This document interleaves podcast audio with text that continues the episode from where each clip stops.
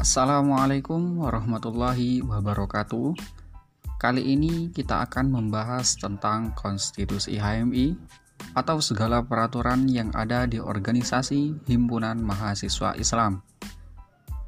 Terlebih dahulu, kita akan membahas tentang pengertian konstitusi.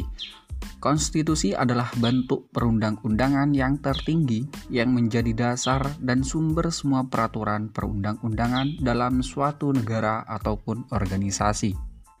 Pada umumnya bersifat kodifikasi, yaitu sebuah dokumen berisi aturan dasar dan ketentuan hukum untuk menjalankan suatu organisasi yang wajib dipatuhi oleh setiap anggotanya. Ware dalam bukunya Modern Constitution dengan menempatkan konstitusi pada kedudukan yang tertinggi. Ada semacam jaminan bahwa konstitusi itu akan diperhatikan dan ditaati dan menjamin agar konstitusi itu tidak dirusak dan dirubah begitu saja secara sembarangan. Dalam buku panduan latihan kader 1, konstitusi merupakan peraturan perundang-undangan yang tertinggi yang menjadi dasar dan sumber semua peraturan perundangan yang berada di bawahnya dalam suatu organisasi. Konstitusi berbeda dengan hukum. Perbedaan konstitusi dan hukum adalah bahwa konstitusi merupakan hukum dasar yang harus dijadikan pegangan bersama dalam rangka penyelenggaraan suatu negara, sedangkan hukum adalah sekumpulan peraturan yang benar dan salah. Menurut Mokhtar Kusumatmaja, hukum merupakan keseluruhan kaidah serta semua asas yang mengatur pergaulan hidup dalam masyarakat dan bertujuan untuk memelihara ketertiban serta meliputi berbagai lembaga dan proses guna mewujudkan berlakunya kaidah sebagai suatu kenyataan dalam masyarakat.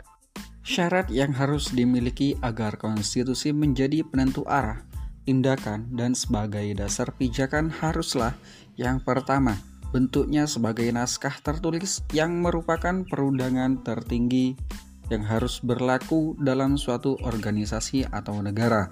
Yang kedua, isinya merupakan peraturan yang bersifat fundamental, artinya semua masalah yang penting harus dibuat, melainkan hal-hal yang bersifat pokok dasar atau asas-asasnya saja. Yang ketiga, sifatnya universal, fleksibel, dan luas. Demikianlah penjelasan dalam buku panduan latihan kader 1. Konstitusi HMI dalam mukodimahnya Alenia pertama dalam mukodimah menerangkan bahwa yang menjadi landasan teologis berisi tentang Islam sebagai ajaran yang hak dan sempurna fitrah manusia hanif atau cenderung pada kebenaran. Manusia sebagai khalifah di bumi sebagai bentuk pengabdian diri. Alenia kedua yaitu yang menjadi landasan ideologis berisi tentang asas keseimbangan dunia dan ukhrawi, individu dan sosial, serta iman, ilmu, amal, dan panduan utuh kehidupan Islam di mana Islam harus menghadapkan dirinya pada realitas sosial dan Islam dijadikan sebagai senjata ideologis dalam melakukan perubahan sosial.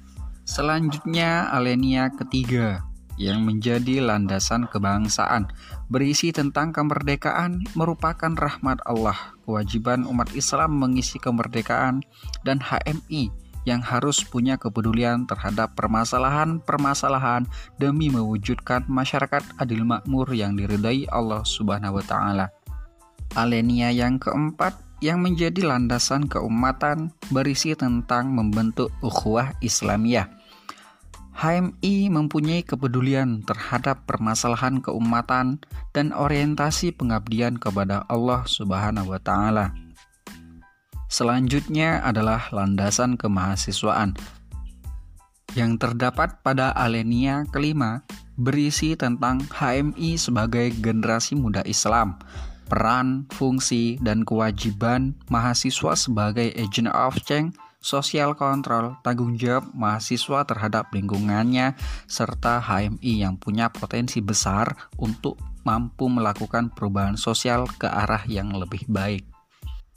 Alenia keenam yang menjadi landasan keorganisasian berisi tentang potensi mahasiswa yang harus diorganisir sehingga menjadi kekuatan besar yang mampu melakukan perubahan sosial dan perjuangan yang dilakukan haruslah terorganisir yang akan menjadi potensi besar. Anggaran dasar dan anggaran rumah tangga HMI merupakan konstitusi HMI.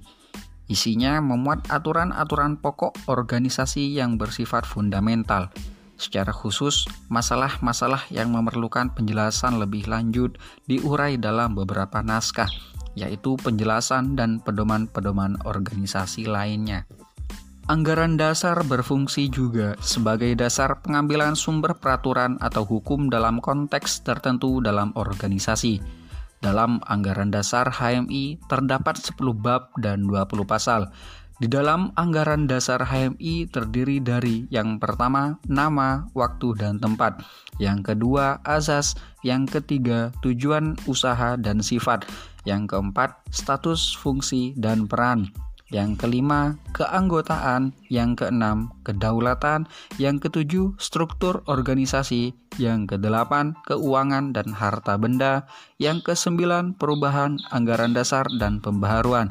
Dan yang kesepuluh, penjabaran anggaran dasar dan pengesahan.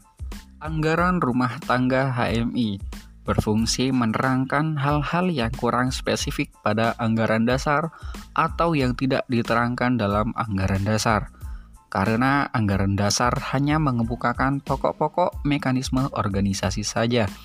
Anggaran rumah tangga adalah perincian pelaksanaan anggaran dasar.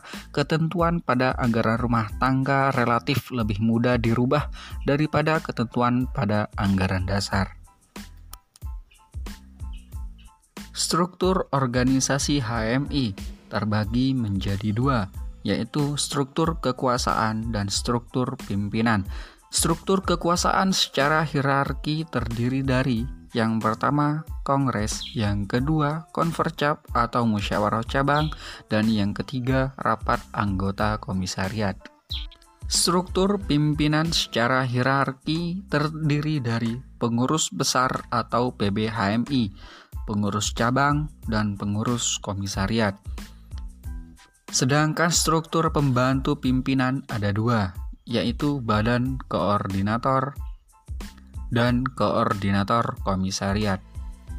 Pengenalan Lembaga HMI Terbentuknya Lembaga Pengembangan Profesi yang dulunya Lembaga Kekaryaan sebagai satu dari institusi HMI terjadi pada Kongres ke-7 Himpunan Mahasiswa Islam di Jakarta pada tahun 1963 dengan diputuskannya mendirikan beberapa lembaga khusus. Dengan pengurus pusatnya ditentukan berdasarkan kuota yang mempunyai potensi terbesar pada jenis aktivitas lembaga pengembangan profesi tersebut. Adanya lembaga kekaryaan dimaksudkan untuk mempertajam alat pencapai tujuan HMI, sehingga dalam proses dapat terbentuk arah yang jelas agar pelaksanaan, pembinaan, dan pengembangan lembaga kekaryaan benar dapat terkoordinasikan. Selanjutnya adalah Kohati.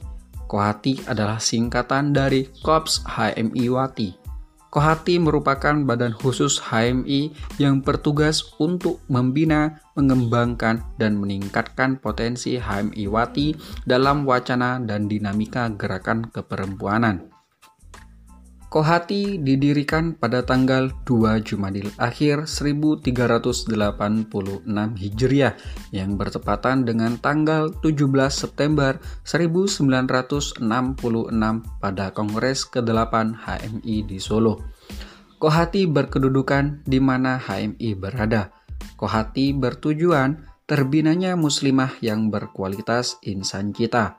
Kohati bersifat semi-otonom Kohati memiliki fungsi sebagai wadah peningkatan dan pengembangan potensi kader HMI. Demikian yang dapat kami sampaikan, kurang lebihnya mohon dimaafkan. Billahi taufiq wal hidayah, yakin usaha sampai. Wassalamualaikum warahmatullahi wabarakatuh.